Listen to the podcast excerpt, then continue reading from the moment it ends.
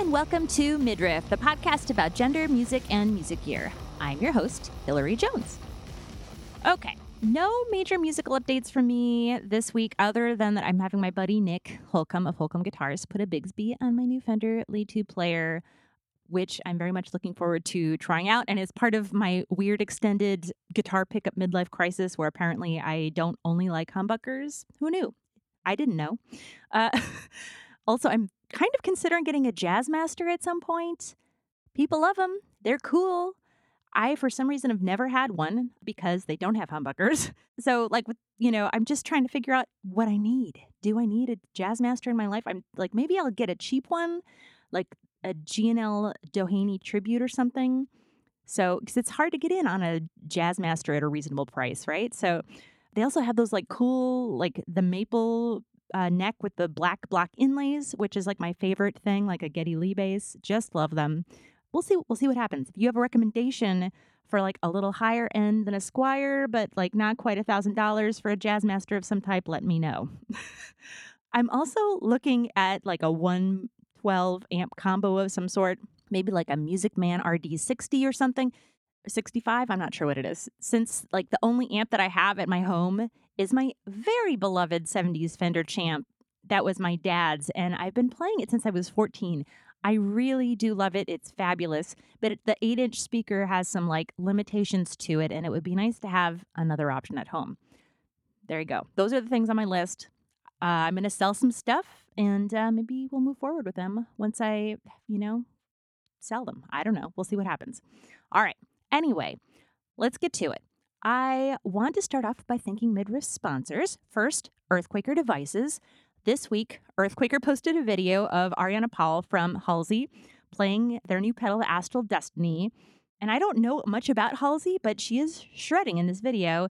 And, you know, normally my Earthquaker Devices YouTube quote of the week is funny, but this is very serious from YouTuber Easy Death, who says, quote, as the father of a 13 year old girl getting into guitar and pedals, I really appreciate EQD showcasing all these badass female players. More, please, and thank you. Unquote. That is the real stuff right there. So check out the Astral Destiny or any of their other rad pedals at earthquakerdevices.com. Please and thank you. All right. Thanks once again to Studio 121. Skylar can help you with all of your audio needs at a super reasonable price with a quick turnaround. Editing, production, recording, jingles, podcast music, literally whatever you need. She can help you do it. You can find Studio 121 on Instagram at official Studio 121. And last but not least, fabulous new sponsor, Electrofoods Unlimited. Electrofoods are super rad pedal builders based out of Philadelphia. Matt and Carl are just so kind very, very kind people. I have their Nepenthes pedal, and it's kind of a rodent variety, if you will, and I love it so, so much. It is, you know, just has a ton of options to make it super flexible and fun, and obviously crushing. I, but it can also it can also get a little dirty, just like a little overdrivey. It's great. You know, I have a Nepenthes specific video on on Instagram, and is it, is it Nepenthes? I actually I feel like that's how you pronounce it. Anyway, but I used it on and off throughout January during uh, one riff a day as well. So I've got, if you want to see what it sounds like, I've got a lot of videos, and obviously they have some on their website and there's some on the general internet. So I also recently acquired their Pig Pile, which is a harmonic percolator, and right when I had just gotten my lead two is when I got it, and so I played it through that a bunch, which was rad. But I also tried it on bass recently for the first time, and it is sick. It's got like kind of the perfect amount of like thickness, rawness, bite, and it is just really, really great. So check them out at electrofoods.space. Check it out. These sponsors support the podcast, and I hope you support them too. You can find links in the show notes to sponsors, to Midriff's Instagram, Facebook pages, website, everything else you need as well. Stick around after the interview, and I will get into a little bit of depth around things that you can do as a like small shop or a small luthier or something like that if you want to make change and you're like what do i do? I am but one person. Well i have seven ideas for you so stick around afterwards and uh, have a listen for that. All right so my guest today is Rachel Rosenkrantz, who is a luthier under the name Atelier Rosenkrantz. A professor at the Rhode Island School of Design, a musician in her, her own right. And I have known her for years, but I think much of the world came to know her when she was featured on Anthony Bourdain's show Raw Craft a number of years back. She used to live across the street from, you know, what was at the time the Riot or Girls Rock Rhode Island office. And one day I was sitting in in in the like front area looking out the window and I just saw, you know, down the street. I'm like, is that Anthony Bourdain walking down this very residential street with a film crew? Turns out it was. And I didn't find out until much later that that is what was going on. So, uh, anyway, uh, Rachel is an amazing craftsperson and an industrial designer by training. So she brings this like really unique sort of out of the box perspective to building. And if you visit her Instagram, you'll see this very clearly demonstrated with her recent instruments made of like sustainable materials such as honeycomb, mycelium mushrooms, kombucha leather, in addition to some like obviously more traditional and beautiful work as well. So she's collaborated also with Kaki King on uh, Passerelle, which is sort of a item made of brass, which acts as like a false bridge and allows you to do some really wild and new cool things on guitar as well. So anyway, enough for me. Let's hear from Rachel. Here is our conversation.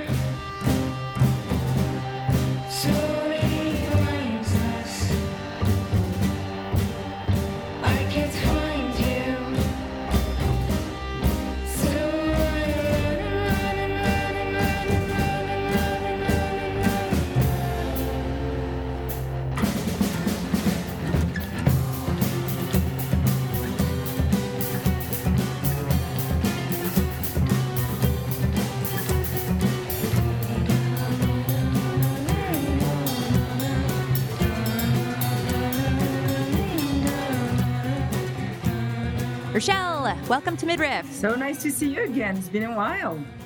I know it's been a minute. Uh, we we live so close, but yet we are only connecting via this the internet right now. I know you're just on the other side of the park. it's so close. Uh, uh, for folks who are listening, we both live in um, I don't know, probably like two miles away yeah. from each other, a mile, something like that. So it's close. It's close. Our hearts are there, but COVID is keeping us apart. So, can you introduce yourself for folks who might not know you, your name, your pronouns, a little bit about yourself and your background with music? All right. My name is Rachel Rosenkrantz. Um, that's not a Rhode Island accent you hear. Uh, I'm not from here. Uh, I'm from uh, Montfermeil, which is right. You're from you're from Woonsocket, right? you know, if I stay here, yeah, if I mix my French accent with my Rhode Island accent, I can pretend yeah. I'm from Woonsocket. The locals will understand the joke. yes, that's a that's a very niche joke. Anyway, sorry. um, so I'm from Montfermeil, which is right outside of Paris, and uh, so uh, mostly like grew up there, studied in Paris, and uh, where I learned music in the first place, classical guitar with Jacques Gablou when I was eight. Uh, then switched to upright bass when I was 17 with Mathieu Dalle. And then school was too busy and I stopped playing music. And mm-hmm. then mm-hmm. a decade later, once here in Providence, I was missing playing music and started to play it again. And I, I still do till now. Now, once you have it, it's, it's hard to give it up. oh, and I forgot, I go by uh, she, her, hers. You have like a fairly extensive background with regard to like are, th- are, those the main instruments that you play? Uh, those are the main Do you ones. play others? I've been yeah. uh, playing bouzouki a bunch this year since the pandemic. It's mm. been around. I was dabbling with it. Uh, yeah. But uh, yeah, taking a lunch break on the deck or in the yard and just uh, try to explore that this instrument a bit more. It's been good. It's a different tuning. It rewires my brain, and uh, it just sounds very transportive by default. So it's it's nice to just escape that way by just uh, totally some some instrument transports far. Now that's an interesting to think about too, though. Th- uh, to think about like the ways that like different instruments can sort of like I think some of them like lead you to be more introspective, and some of them take you somewhere else. So it's kind of interesting to think about that. Yeah. And how we respond to one instrument more than another, and I, that varies from everyone and from person to person. But uh, I think there's something also very universal about you know instruments that tend to be in the voice human range tend to like mm. like the cello there's something like really speaks to everyone so there yeah as much as there are some preference individually, there's I think some universal common denominator that um, is very true as well. Yeah, it's funny. My four year old, I don't know where this even came up, but somewhere we were listening to something and like someone was playing a harpsichord and he's like, that's scary. And I was like, how do you know that? Like, is it like I don't know? Uh, I, what what makes something scary to someone like I guess in some sort of visceral way? Not that he hasn't absorbed any culture with his harpsichord, but yeah, that's fairly specific. Yeah, it's very specific. Like when we hear theremin, we think about 1950s sci-fi TV shows. Right. But for the ones who heard it in the first time before it was in that context, did they associate this kind of ethereal? Uh, spooky notion. I'm not sure, but maybe emotionally there's something that yeah, it, it's within the sound itself. Mm-hmm, mm-hmm. I think so. This sort of brings me to a related things. I feel like the first time I met you, I knew you as a DJ. yeah, that was another life. yes, can you talk about that? Because like, how, what was I? I feel like that's like a whole other situation that you are absolutely not. It's like a different different world. I have to say, this is actually electronic music brought me back to acoustic music that brought me directly to my current career as a guitar builder. So, mm-hmm. in some ways, uh, using my chisels, shaving wood little by little for hours every day is because of DJing. I love this. Okay, let's let's hear about it. It's like a big jump, but music is music, and if it's interlocked, it's interlocked. Uh, so I haven't played music uh, for a good ten years because school was too busy. And then uh, I was already thinking about building instruments back when I was a student.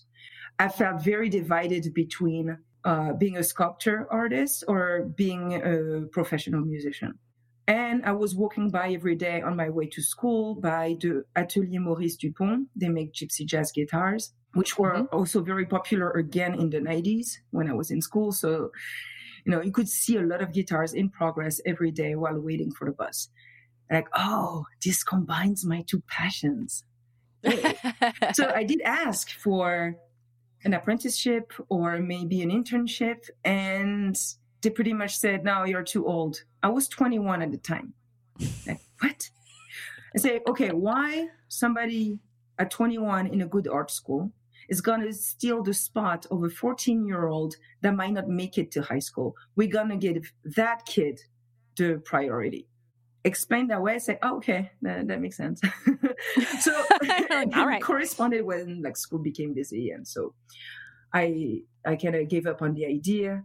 And uh, so my ex-husband is a DJ and I was DJing with him a lot at home just for fun, kitchen dance off, you know, lots of uh, house music, especially like French touch. And also Chicago style was also uh, a big one in the house it's just like feel good, happy Sunday morning, you know. And so we had a good like turntable set, you know, texting te- Technics 1290, like, you know, mm-hmm. built a good muscle memory. And uh, that was before social media. That was before, you know, music was for free whenever with an algorithm.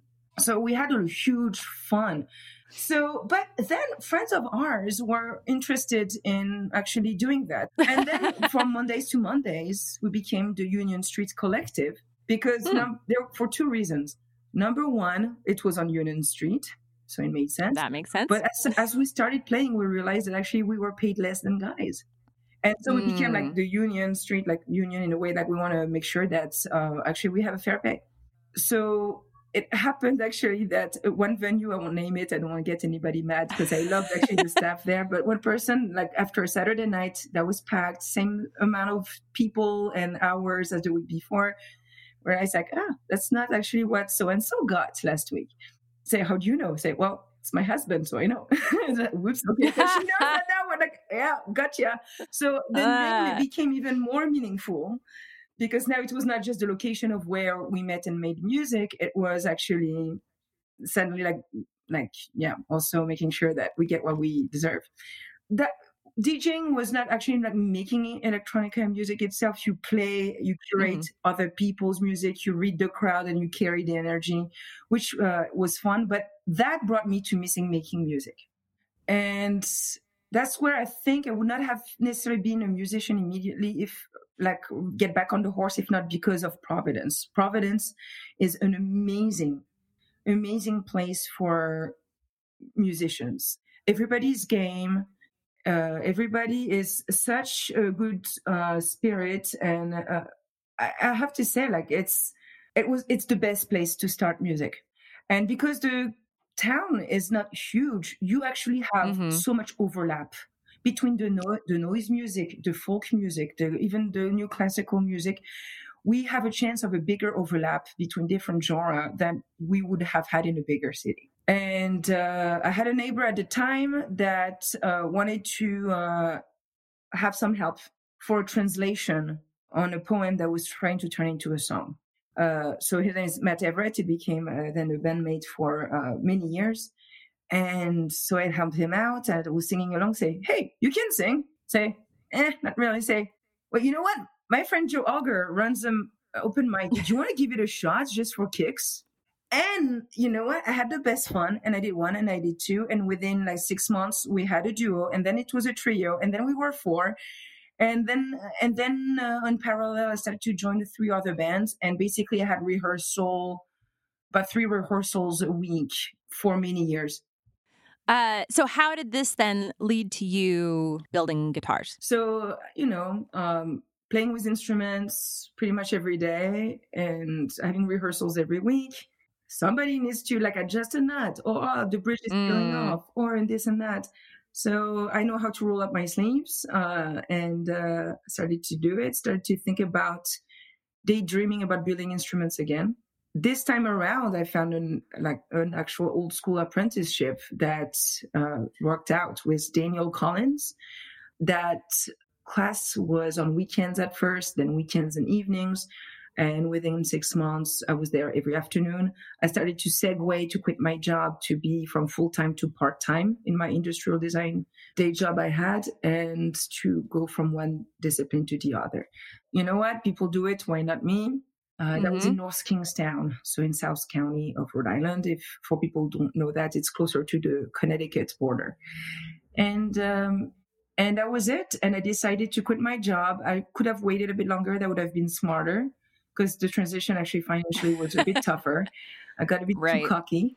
Um, and but you know, once you quit your job, you put your savings in the equipment, and this is it. I'm invested. hmm I'm investing in myself doing this because banks were not believing in me. My husband at the time was not believing me. My family thought I was crazy. My friends were supportive, but kind of like, uh, how are you going to pay rent?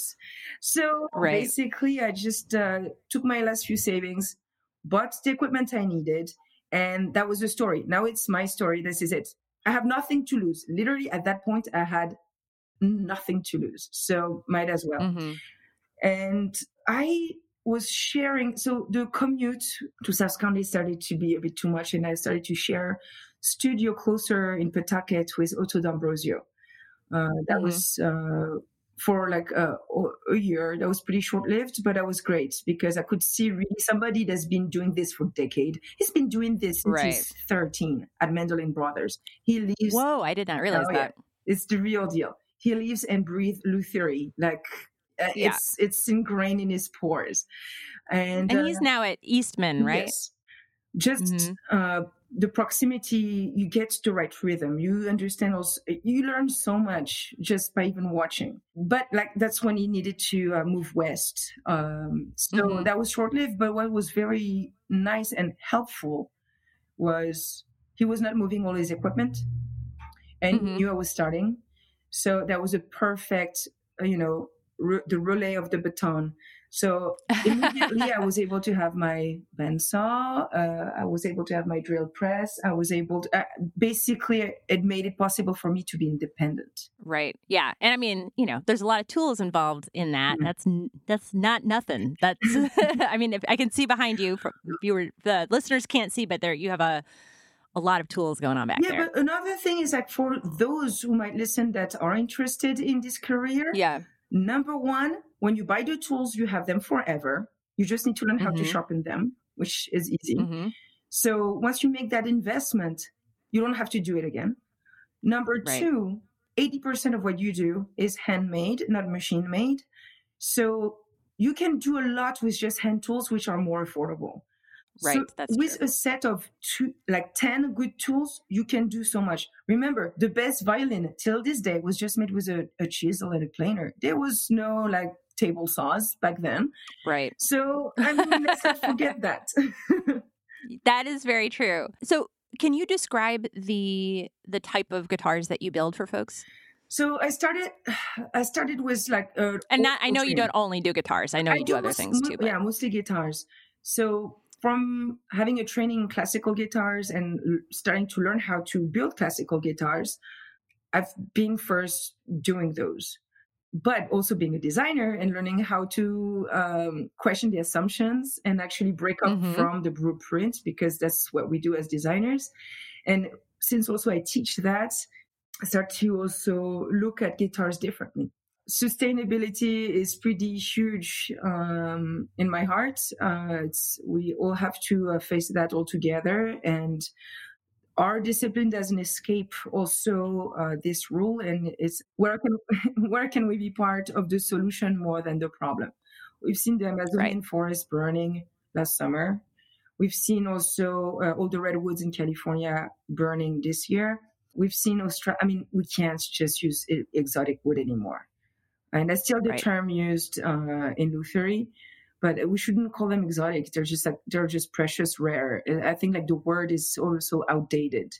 I mean, and it's not just also what we face is not so much that there are resources that are beautiful to know that are in, close to extinct, but the replenishing of them will take a long time. But also, uh, depending of where you are in the world, you might not have access to the good woods that uh, Mhm. are not endangered. I've talked to luthiers in India that have amazing rosewood, but all the good rosewood is uh, taken for the furniture business first because India is such a huge exporter of furniture that they get oh wow. actually the the second batch of the good rosewood. Huh. So the rosewood is there, but they don't have access really to the good stuff because they only need maybe like as an independent luthier, I would need only like 10, Right. 10 set. I won't need the amount of wood that a furniture manufacturer would need.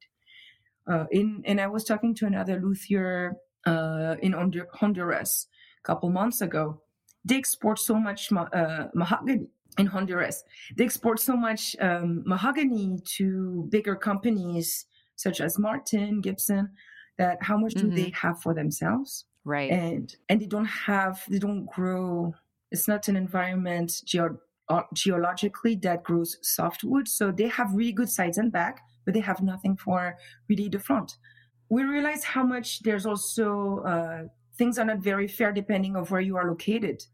I, I, Yeah. I mean, I'm in New England right now, so that's actually wood wise. I have maple, I have walnut. Uh, there are a couple of cedars. I can just do with what's local and be fine. But Mhm. it's not true for everyone. So that got me really thinking about what what is not wood that can be also tonal. That will not matter where you are. You can grow mycelium mushroom wherever. You can grow kombucha leather wherever, and those are tonal materials. Mhm. It will take a month to grow a guitar made out of mycelium mushroom. How long it will take to cut a maple tree that will be large enough to actually make Right. something out of it? A couple hundred years. Same for the kombucha leather to replace goat skin on banjos. Yeah, now it's like there's no animal cruelty cruelty uh, involved. So Mhm. it's like, and this it doesn't matter where you are, you can make it happen. So I think we're in the it's the wild west right now in Lutherie, and I find that very exciting. I mean, it feels like the Wild West, but it also feels like you in particular are doing a lot of that work, like very more experimental work. I think it's, uh, it has to. I blame it on a place called the Nature Lab at RISD. so for those who don't know, Uh-huh. um, neither the Nature Lab, neither RISD, the Rhode Island School of Design, uh, has a library that's been around for 80 years. Edna Lawrence started it about maybe over 80 years ago. She got disowned by her family for being a lesbian, and she had a taxidermia collection. And that was her mission: is to make sure that there was a library of uh, art of, uh, of minerals and, and specimens that art students can study for drawing and more. And she got, she was like the squeaky wheel got the grease. She started to have a room in a corner to like develop things. And you know what? Till this day, it's the resource that that's by far the most used from all the students. It goes from architecture students that will do microscopic uh, observation on structure of bones to come up with actually architectural solutions to textile students looking at the patterns and colors on butterfly wings that actually the color changes from not like pigments but like from actually structural you can get different colors from structure mm. refraction it, it's just amazing that we have that. Yeah, it's beautiful. And I, I've been there a number of times, but I did not know the history of it. So thank you. Edna Lawrence, look her up uh, in, yeah. Uh, on the page. Uh, her story is amazing. And um, I teach classes about um, structure. So my, my, the class I teach is, so the class I teach is spatial dynamics. Uh, so basically, the students, when they arrive, they've drawn, they've painted before, but they've never necessarily built anything on their first year. And there's a lot of solutions from nature evolution. So if you think how uh, the wings of a bird evolved throughout millions of years and being like an optimal shape for a specific function, maybe we can learn from that. It's like 1000000s mm-hmm. of years of R and D. And, yes. uh, but by teaching that class more and more, I started to actually questions also in instruments like, well, what if I can learn something from a shoulder blade connection to design maybe a better resonator? Uh, I mean, mm. seriously, I mm. started to completely like geek out on that. And because of the pandemic, you know, musicians don't have work, unfortunately, mm-hmm. until we find another answer to the paradigm. So if musicians are not working, well, I'm not working much either because my client base are musicians. Right. But it gave me the freedom this year to try all that weird stuff I wanted to try for years. Mm-hmm. So sometimes it's like, okay, what's the pain point and how can I make it actually an opportunity? Yeah, it's. I mean, and it's wild to watch. Like, if you uh, listeners, if you want to check out Rachel's Instagram, it, there's just like all the wild pictures of like your guitar made of mushroom. I mean, that's not what it's actually called, but you know, mushroom and like the kombucha leather and the honeycomb and like just so many wild and innovative ways to think about how a guitar can be made and what, how it can produce sound. And the thing is, when you think of those materials, they're more affordable. So maybe a good guitar mm-hmm. doesn't need to be expensive. And, mm-hmm. and so maybe it's um, I, am hoping that there will be another genre of affordable instruments, you know, and suddenly, like maybe for 50 bucks, you can grow your own guitar instead of waiting for Christmas to maybe finally have the budget to afford one. Oh my god, that's so good. yeah, I love that. The the the accessibility piece of that was not one that I picked up on in um, some of the other pieces of this, but that makes a lot of sense. All right, so. Can you talk a little bit about? So you do. Uh, you you had a collaboration with Kaki King as well. Yes. Uh, can you yeah. can you talk a little bit about that? Oh my god, that was such a a, a fun adventure. So Kaki has been playing guitar for everybody's pretty much familiar with Kaki King's work, and um, she approached me. It was maybe five years ago. I went to her show. That was the the neck connects the body. Uh, wait, what's the name again? Oh. I should the one with all the lights and stuff. Yes, and yeah. um, my friend Beth Wexler was her VJ at the time, and Beth was a couple years prior my VJ when she was uh, occasionally oh. like when she oh. was uh, in Providence uh, in digital mm-hmm. media, and so I send a link to Beth. Was say, hey, looks this show like coming up uh, near town. If you're here, you should check it out. That's right up your alley. It's like, yeah, it's it's my show. look at the brackets. That's like and like so like so it's just like okay. so it was like, oh, so you're in town? It's like, yeah, well, let's meet hmm. uh, after the show for like some food. And, and Kaki was there, and we met, and uh, we immediately started to geek out on equipment and stuff. And a couple weeks after, say, "Hey, I have this idea that's improving something I've been using for years, just like a stick on a 16 thread." And we've seen also um, Sonic Youth using a screwdriver. I've seen Mm. people also uh, on videos in Denmark using just like some plumber tubing. And so there's a need for that type of playing that's uh, transformed pretty much a guitar like into a, a harp or like basically instead of six chord, you have 12 notes. It's not really about uh, using fingering, uh, like fingers on the fingerboard. It's a whole different Mhm. approach. And It's almost like making it like a hammered dulcimer or something. so I said, okay, this is not very stable because it looks like everybody have a solution that's just a temporary one. What if we made something that's more stable that Mhm. actually can fit on both flat fingerboards or arch fingerboards, depending if it's a steel string or a nylon string? One that can also be solving the problem of uh, what kind of gauge of strings you're using. So designing grooves that have a, slants that are accommodating for different um, oscillation that the string can have when it travels under vibration. And like Mhm. really like it looks very simple, but to mathematically figure out like the best common denominator so it matches most guitars was yeah, we went through three iterations of it. Yeah, and it's it, it's been a fun adventure. Now we're developing the bass version.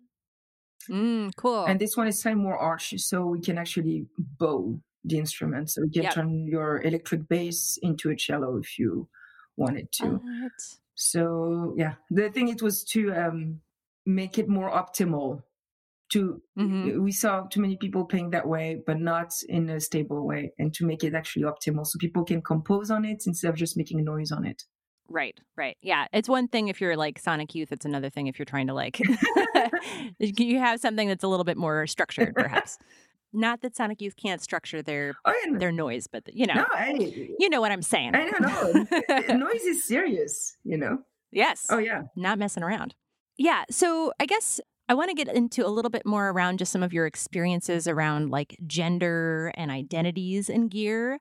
Can you talk to that a little bit? Uh, so I see like uh, in the maybe gi- lutherie world versus music world.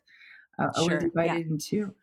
I think I was very fortunate uh, in the lutherie world that I didn't run into as much machismo that I have had actually in the design world, in the industrial design world. Mm, I think because there's not that many of us, there's the community is actually tighter, and uh, everybody I got to learn from was uh, not holding back information. They were actually uh, feminists and uh, were like good allies, so that was great. yeah. What uh, surprised me is I've always been told there's not enough women luthiers. There's not this, like it's very rare and whatnot, and and I always like believe that because that's what I kept hearing. And Mhm. as far as representation, besides Linda Manzer, that's we don't see other women luthier. And- Mhm. And and uh, I, I- love her and I applaud her for like really opening the doors for so many of us. Uh, Right. she's been doing that way for like way longer than uh, a lot of us and had to deal with a really like male dominated industry more than we do now. We still do, but Mhm. like she really like was a pioneer. Then one year, the International Luthier Showcase that happens every year uh, in Woodstock, New York, where there's about 70 luthier only in the world that get to show their work. They were they had one year was like, yeah, this year we're gonna showcase women luthiers and whatnot. Uh, we were five. it's like, thank, thank you for the effort, but uh, Yeah. but but then what's interesting is the very fast, quick response to that, realizing like, really, are we this few of us? hmm And uh, Mamie Minch from Brooklyn Lutherie, who also writes uh, a lot of uh, articles uh, in music magazines, decided to start to do a survey and um, a list of all the women luthiers she could possibly find. She said, Mhm. okay, um, in a couple months, I'm going to give a big list per region, per state, per country to She Shreds, listing like, yeah, there's that many women actually. And she came up with a list of 50. Within two weeks on internet, we had over a list of 100. And dang. there's a luthier uh, from Canada, um, Heidi Litke. She's in uh, Prince Edward Island, I believe. She Mhm. created a group on Facebook just for women luthiers, and we're, we're I think it's more than a thousand or close to a thousand. Oh my God. Way more. Wow. We're way, we're a much bigger crowd that we've been told. Right. And it's like, wait a Hmm. minute. And suddenly we see all those uh, violin makers in, in, in London and guitar makers in Morocco that I never heard from. And, and it's suddenly the world is so much bigger. And like some medieval instrument maker, uh, out of the, the middle of the countryside in Belgium. And it's Mhm. just, oh my God, like it, it took ourselves to discover ourselves. Right. But also, it reveals how little we know about our own history. Yeah. Do you, uh, I mean, I guess, I I mean, it makes sense because like the, the people you hear about are the people who get featured in magazines or other media oftentimes like that's who you hear about and they're the ones that are lauded. And so if people are featuring people who are like them because they're the ones who are uh, own the magazines or the media then they're less likely to be featured. Is that what you think is happening or? I, I don't know right on top of my head. I th- i'm just i'm riffing i'm riffing. It could be anything. So that's my Yeah, immediate story. That's um, where my brain immediately went. I think, but I, I think that magazine now, I've been called off enough on that kind of stuff that magazine makes more effort now than they used to to actually correct Totally. that. So it's Yes. glad I'm glad to witness that actually there's a proactive change that I find is a bit Yeah. too late, but still like it's happening. I'd rather to see happen than not happen. So I think things are going in in a good direction in that way, but Yeah. also people are more empowered to also write their own papers, start their own podcast, and start to Right.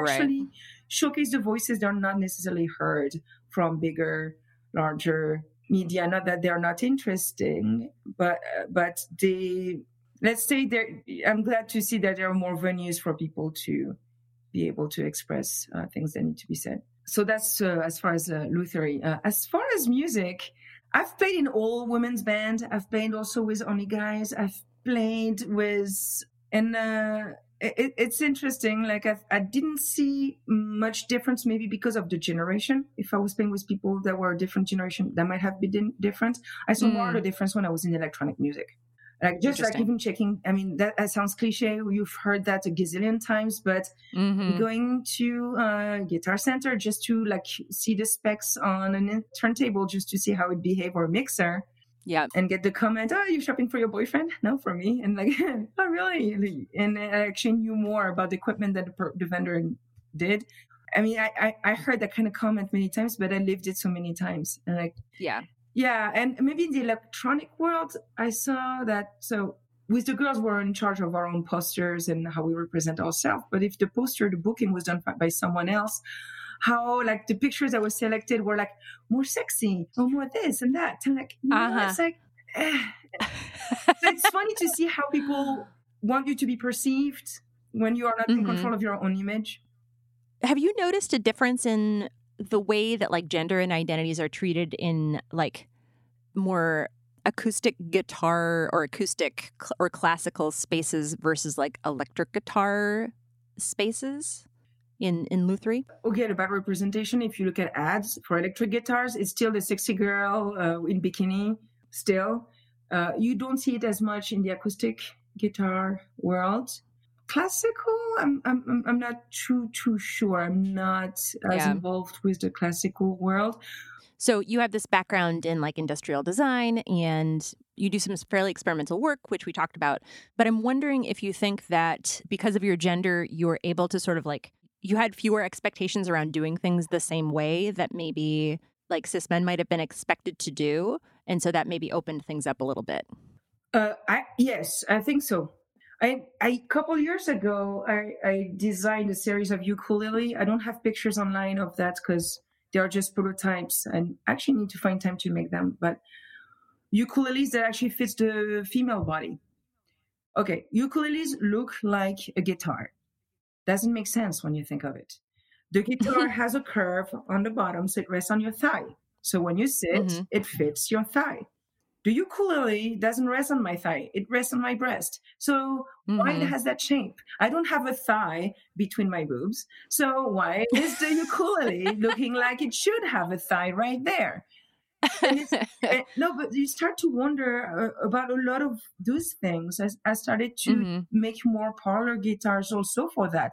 I find a lot of mm-hmm. triple O very uncomfortable. My arm is too high up. Yeah. Uh, I have a shorter torso than maybe uh, most men. And then, yeah, ergonomically, my arm is more tired on a, on a triple O than I would on a parlor. A parlor is actually, mm-hmm.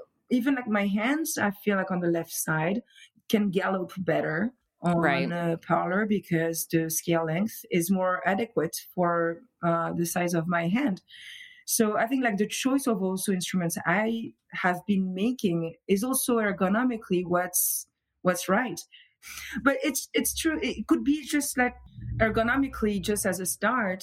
But then I think also as far as like the finish, the color, and maybe because I grew up in a tailor shop and Mm-hmm. I, am not gonna lie. I like to be a girly girl. Like I'm always in the sawdust in the wood shop, so I love to dress up and when I get the chance. Yeah. And yeah so like to vavavoom my guitars maybe in a way that's like more jewelry like i mean uh-huh. the viola da gamba it's totally like punky brewster meets marie antoinette it's like denim and toile de jouy and and i don't think if i didn't have that love for fashion uh, like maybe i would not um, have done that but in the other hand like is that i don't know if it's really like being a woman that said that as much like for the last comment because that could be true from uh, any of my male students. Yeah, you know. Yeah, I think my I would say it's mostly like ergonomically that uh, mm-hmm. uh, I I think of that more because manufacturers are not thinking about it. I know St. Vincent uh, did a model guitar. I forgot with who, where she designed a Ernie Ball. Yeah, she designed an electric guitar that was also uh, more comfortable for uh, the woman body, and that was I was very pleased to see that that dialogue with bigger manufacturers started. That was not on the map. Right. Yeah. Totally. All right. So you are teaching a class called Sonic Objects, which you mentioned before. Mm-hmm. Can you talk a little bit about what happens in that class? Uh, sure. So this is a winter session class. It's six weeks. It's very deep dive. That's the only class they have. And during my regular class, that's uh, a 12 week class, I have my um, students invent an instrument or modify a version of an instrument to answer a problem that's not solved and to experiment with um, you know the, the sound properties of materials and the shape and and, and really uh, at the end of the semester we have a whole orchestra. And mm-hmm. uh, if we have time to perform we do but they all have to function. And the guest crit always is trying every single instrument. Uh, oh wow. oh, yeah, it's fun. The, the version of this um, winter session is different because due to the pandemic they don't have access to the woodshop they're all everywhere right. in the world working from a kitchen. And it's like okay let's still try to make instruments despite of the situation. Because the one that's 12 week long they have the woodshop they have i mean it's yeah. And so yeah throwing uh, in the fire again. One instrument a week in addition what? of a larger, more complex instrument in parallel that takes the whole six weeks. So they oh, wow. make like about like five, five, six, five instruments. Dang. And but to make sure they're not behind, they have to make music with instrument they just did this week. And it's a hot potato where they pass along right. the file. So you can't work until the other one is done. So you're accountable also. Oh my gosh. And uh, and it has to function because if it doesn't function, uh, you can't record it. So we're going to end up with a 12 track album that we're going to live stream on January 10th. Um, I have to set up the address on internet and uh, and advertise that. So uh, if for the listeners who wants to see what's that about, uh, you can. And what's good about actually the restriction of not having access to the woodshop, they mm-hmm. have to upcycle, to refurbish, to. I mean, I had a student this week uh, Bart, who made a, an amazing guitar out of an old drawer. It was great. Oh wow! Yeah, um, a, a, student that made uh, an instrument uh, with like old cans, but really measuring like some distortion on the can, so the water would actually uh, bend notes. And, and, it didn't sound even close to the way it looked. it, it's it's really fun. It's yeah, it's like a marathon of just making instruments. That's wild. yeah, that sounds super fun. that, thank you for sharing that. So, what what advice would you give to somebody who wanted to get into becoming a luthier? Okay, couple advice. Number one, if you're curious and you, you've been thinking about it, just email a couple luthiers near you. Uh, mm-hmm. Ask them questions. Some might offer apprenticeship, and it doesn't hurt to start a conversation. People will answer more, more than not. So it doesn't right. hurt to reach out.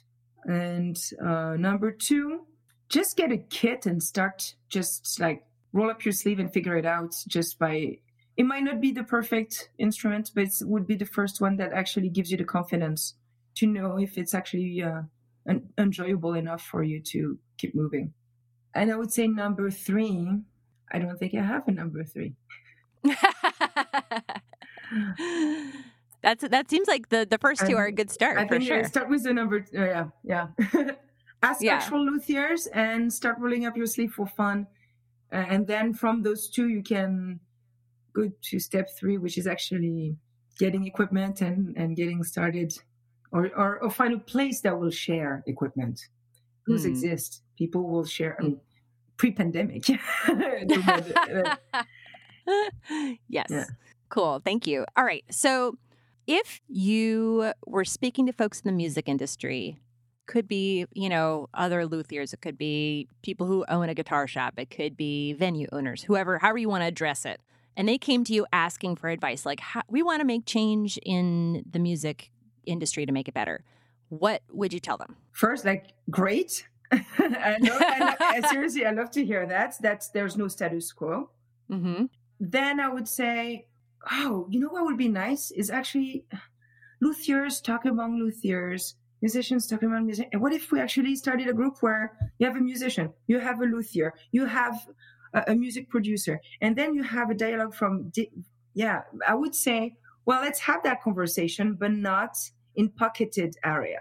Mm, so mm-hmm. I think that's where I would like to see it. It's like great, good intention. Now, how to make it effective so we it's not just in pockets right because it's not you know the conversation is somewhat similar so it makes sense that you would have it kind of cross discipline mm. i guess i don't that's not the right word but you know what i'm saying yeah, um, yeah totally yeah t- people talking to people about it instead of just like little conversations here and there make it more like systemic mm. That's great all right so uh, last question for you uh, what are you excited about working on right now like, what else is coming up for you? You talked about your students have their final presentation. What else is happening? Uh, I know it's pandemic, so it's yeah. hard to say. But... It's hard to say, but it's good to also, um, you know, start. I mean, the vaccine is approaching. We start yeah. see a bit the dust uh, settle, so it's we're able to like you know project future plans again, uh, even if it's not immediate. As far as immediate, I'm working on a flamenco guitar that's cool. in San Francisco with a, a, new silhouette, but still the same cubic volume. So a redistribution of the, the overall shape. Uh, the bass Passerelle. I'm working on a new uh, slide that can be uh, used for like slide guitar, but also on tabletop ones in the mm. Hawaiian guitar. So it's the same tool that actually works for both. Oh, cool uh, more of the mushroom guitars, and this time not the uke size. Do you do you machine the the passerelles, or how does that? Or are you doing the design and then that's getting sent out, or how uh, do you so, do that? No, everything is done by hand, and everything is done yeah. right here in Rhode Island. So I use Lost Wax with a local foundry in Johnston. Good, or like Rhode Island family owned uh, jewelry makers. Like for those who don't know, like jewelry making is huge in the Rhode Island for like uh, quite a long time. Uh, so I get it cast locally. All the packaging I'm using, uh, I get it in Pawtucket at Lorraine's Fabric. That's local.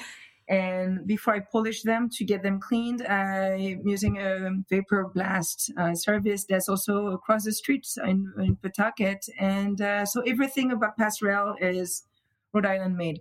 Wow, that's amazing so I like that because if there's a problem, I'm I'm five minutes drive from any of the the issue. Yes, like I will come to you. I know where you live. Better get this right. Yeah. yeah. Uh, what else is immediate? The uh, oh yeah, the banjo uh, with the um, kombucha leather. I did a small Turkish banjo this summer to test because they tend to be smaller. But if I mm-hmm. grew a giant SCOBY, oh my god! Thank God I live alone because it smells in the house. and that one is ready in the next two weeks. Cool. Oh, maybe music. Maybe music wise, I talked about what I'm up to. Oh yeah, guitar wise, but music wise, I, I haven't mentioned. So yeah, after playing in like many bands, uh, I I kind of stopped because I, my schedule was not friendly enough for, with rehearsals. So I started to play solo, but then the pandemic happened, and then I stopped. And I was not missing it. Like Mm. You know, I don't miss waiting at 3 a.m. in a northeastern cold to wait to get paid while I'm unloading and lost a glove. I don't miss that, but I do miss like the exhilaration of sound check. But a friend reached out and said, "Hey, um, let's use the Zoom delay in some way that actually we make it work for playing music instead of going against, and say, let's do some jazz improv over Zoom wow. and see." Like are you sure? Okay. And it turned out actually not too bad. So uh, give it another shot and another shot. And now we play every Sunday. It was uh, Alan Sondheim oh. and uh, Azure Carter, and in Portland, a saxophone player. It's funny because it's, it's a type of music I usually don't play. Mm-hmm. I've played new medieval music, folk music. I've played some, I mean, everything but jazz. And to actually like, it's that's your that's your band name actually is everything but jazz. uh, so it, has been really interesting to actually yeah Edward Schneider oh, yeah, that's the name. Uh, so that's been new and uh, I, yeah I approached the bass differently than I usually do and it's mm-hmm. much harder and actually I like it. Oh, it's good. It's nice to have a challenge sometimes. So, and I also just, you know, I feel like a lot of folks know that you, or like if they look you up, they'll see that you did this thing with uh, Anthony Bourdain, but I'm not going to belabor that, even though it is very cool. It was pretty. but fun. I also I feel like you've talked about that in other places, so I was like, someone can look that up. But there's a cool video on your website about that uh, as well, which they should check out.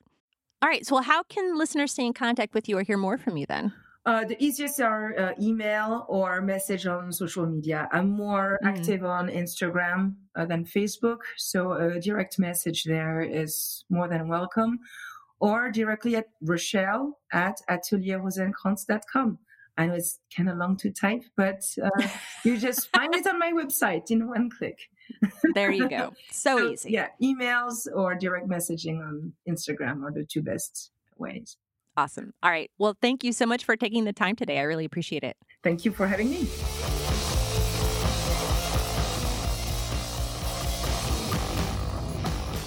I was actually really invigorated by Rachel and I's conversation, both like when it happened and then again as I've been listening back. There's just, she has so many new ways of thinking about things, of new perspectives. And I've just, it's kind of just been percolating in my brain ever since. So definitely check out the show notes to follow her on social media, learn more about all of her cool ideas, check out her weird honeycomb guitar, all of these things. Uh, all right. So as a luthier, Rachel obviously has a particular perspective on the ways that the industry works. And my partner is a boutique bicycle builder. I think I've mentioned this before. So he is a custom bicycle builder, a one person shop making like bespoke quote unquote bicycles out of a shed in our backyard basically working one on one with customers to you know bring them the thing that they want and obviously there are some parameters to that it's not anything but you know the the same thing as with with custom guitar makers where you're you have one customer who you are working with to make one item and I think about this a lot when thinking and following uh, custom guitar makers and other builders in the industry. And, you know, I think about the parallels and similarities of that work across those industries. It's just fascinating to me. And, you know, most of the conversations that we have here are around making change you know, kind of in larger companies, like, I mean, not really large usually, but like it might be 10 people or, you know, it could be a full corporation, but usually not one or two people. So I want to take a, a moment to focus on what an independent luthier or a small, like one to two person shop can do to make change in the spaces they inhabit and like in the industry as a whole. So, if that's you, here are seven things that that a small shop can do. So, first of all, your product. The great thing about building custom items is that they are custom, right? So you can make sure that the item fits the needs of your particular customer, which is great. But when creating a baseline for your product, so like what does your general product look like, it's important to make sure that the baseline is as inclusive as possible. So, what are the wants and needs of BIPOC folks and cis women, trans, non binary folks? And if you're not sure, ask them, give them a survey, a paid focus group. There are lots of ways to find out this information. Phone a friend, right?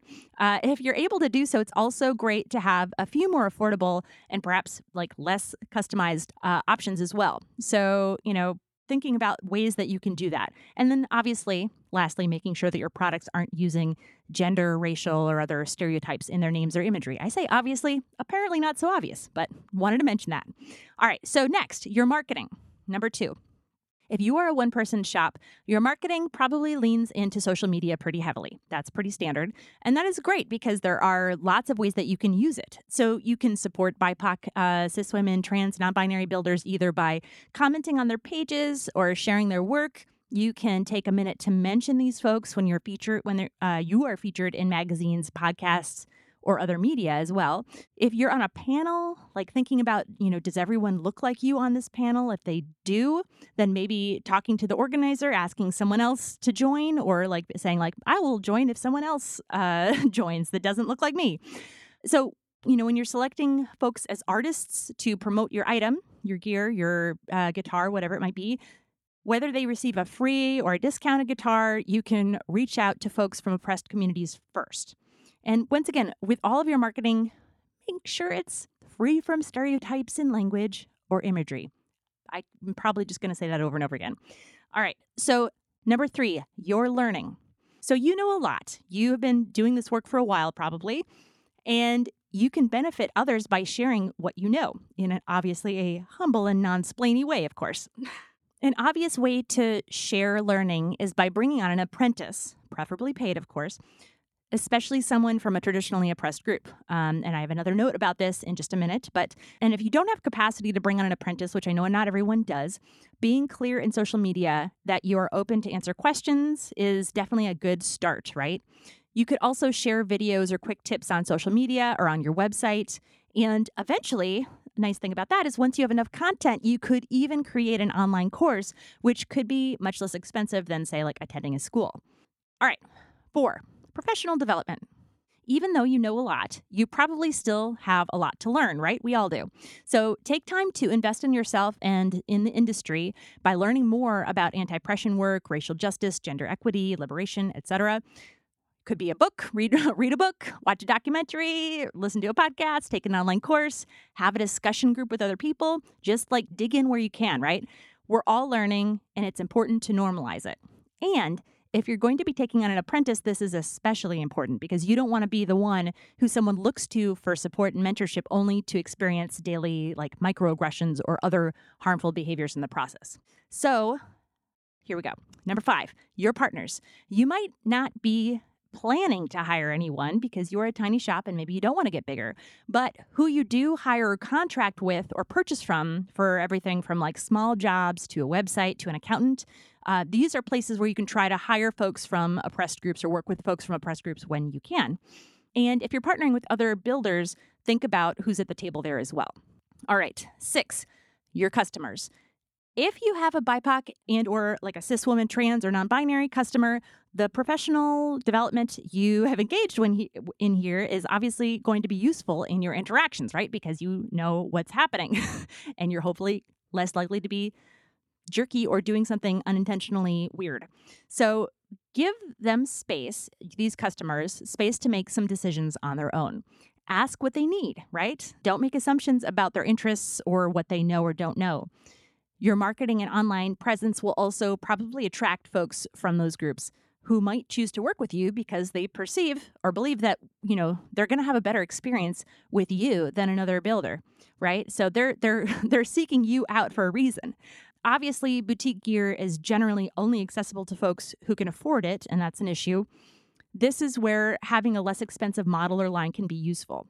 So, providing like flexible payment programs, discounts, or sliding scale or bartering can also be a way to make things happen. So, maybe make parts that are more affordable, or you could even have some cool merch. There's like lots of different ways that people can connect with you, even if you might not otherwise um, have something that would be affordable for them in your more traditional offerings. All right, last one your money. I know intimately that money can be a real slog for a small shop like this. And it's it's wild that like so many luthiers and other builders might not even be making enough money to afford the items that they themselves are selling, right? Not everybody can afford a $2500 guitar if they are a builder. So eh, that's just how it works. You're not making things on a large scale. And it can be hard to keep your head above water, let alone take time to do all the work that's previously that I discussed. So if you're listening to this far, I give you some kudos. So that's that's great. Thanks for for paying attention. But given that and people's different financial situations, here are some ideas for using your money or time to support causes that can make change. So first, you can donate money if you can. That's great always. Even a small amount like $5 a month can help a grassroots organization. And, and you know, $5 a month usually isn't going to hurt quite as much as maybe $60 would at one time. Another option would be to raffle off some items. It could be some parts or um, even a simple build and donate the proceeds. And that will make your work go much further, right? Because you're probably going to bring in more money than you would if you just donated something on its own. If you can't do that, you can donate parts or gear or something else to a local organization who can use it. And you can also donate your time to do repairs or teach others. So, wherever you are in your efforts to make change, just get started. Just move. That's the important thing, right? Pick one of the things that I just mentioned, make a commitment to it, and then think about how you might be able to do another one after that. Uh, think about what your values might be, what you want to see for yourself, for your company, for your the industry, for the world, and align your work with it, right? You're a small and this does require systemic change, but even as a small company, you can make an impact and influence others in the industry. Okay. If you enjoyed the podcast, please share it with a buddy or rate or review it on Apple Podcasts. It will mean that more people will get to hear it, which is rad. So thank you. And thank you so much for listening. Let's go.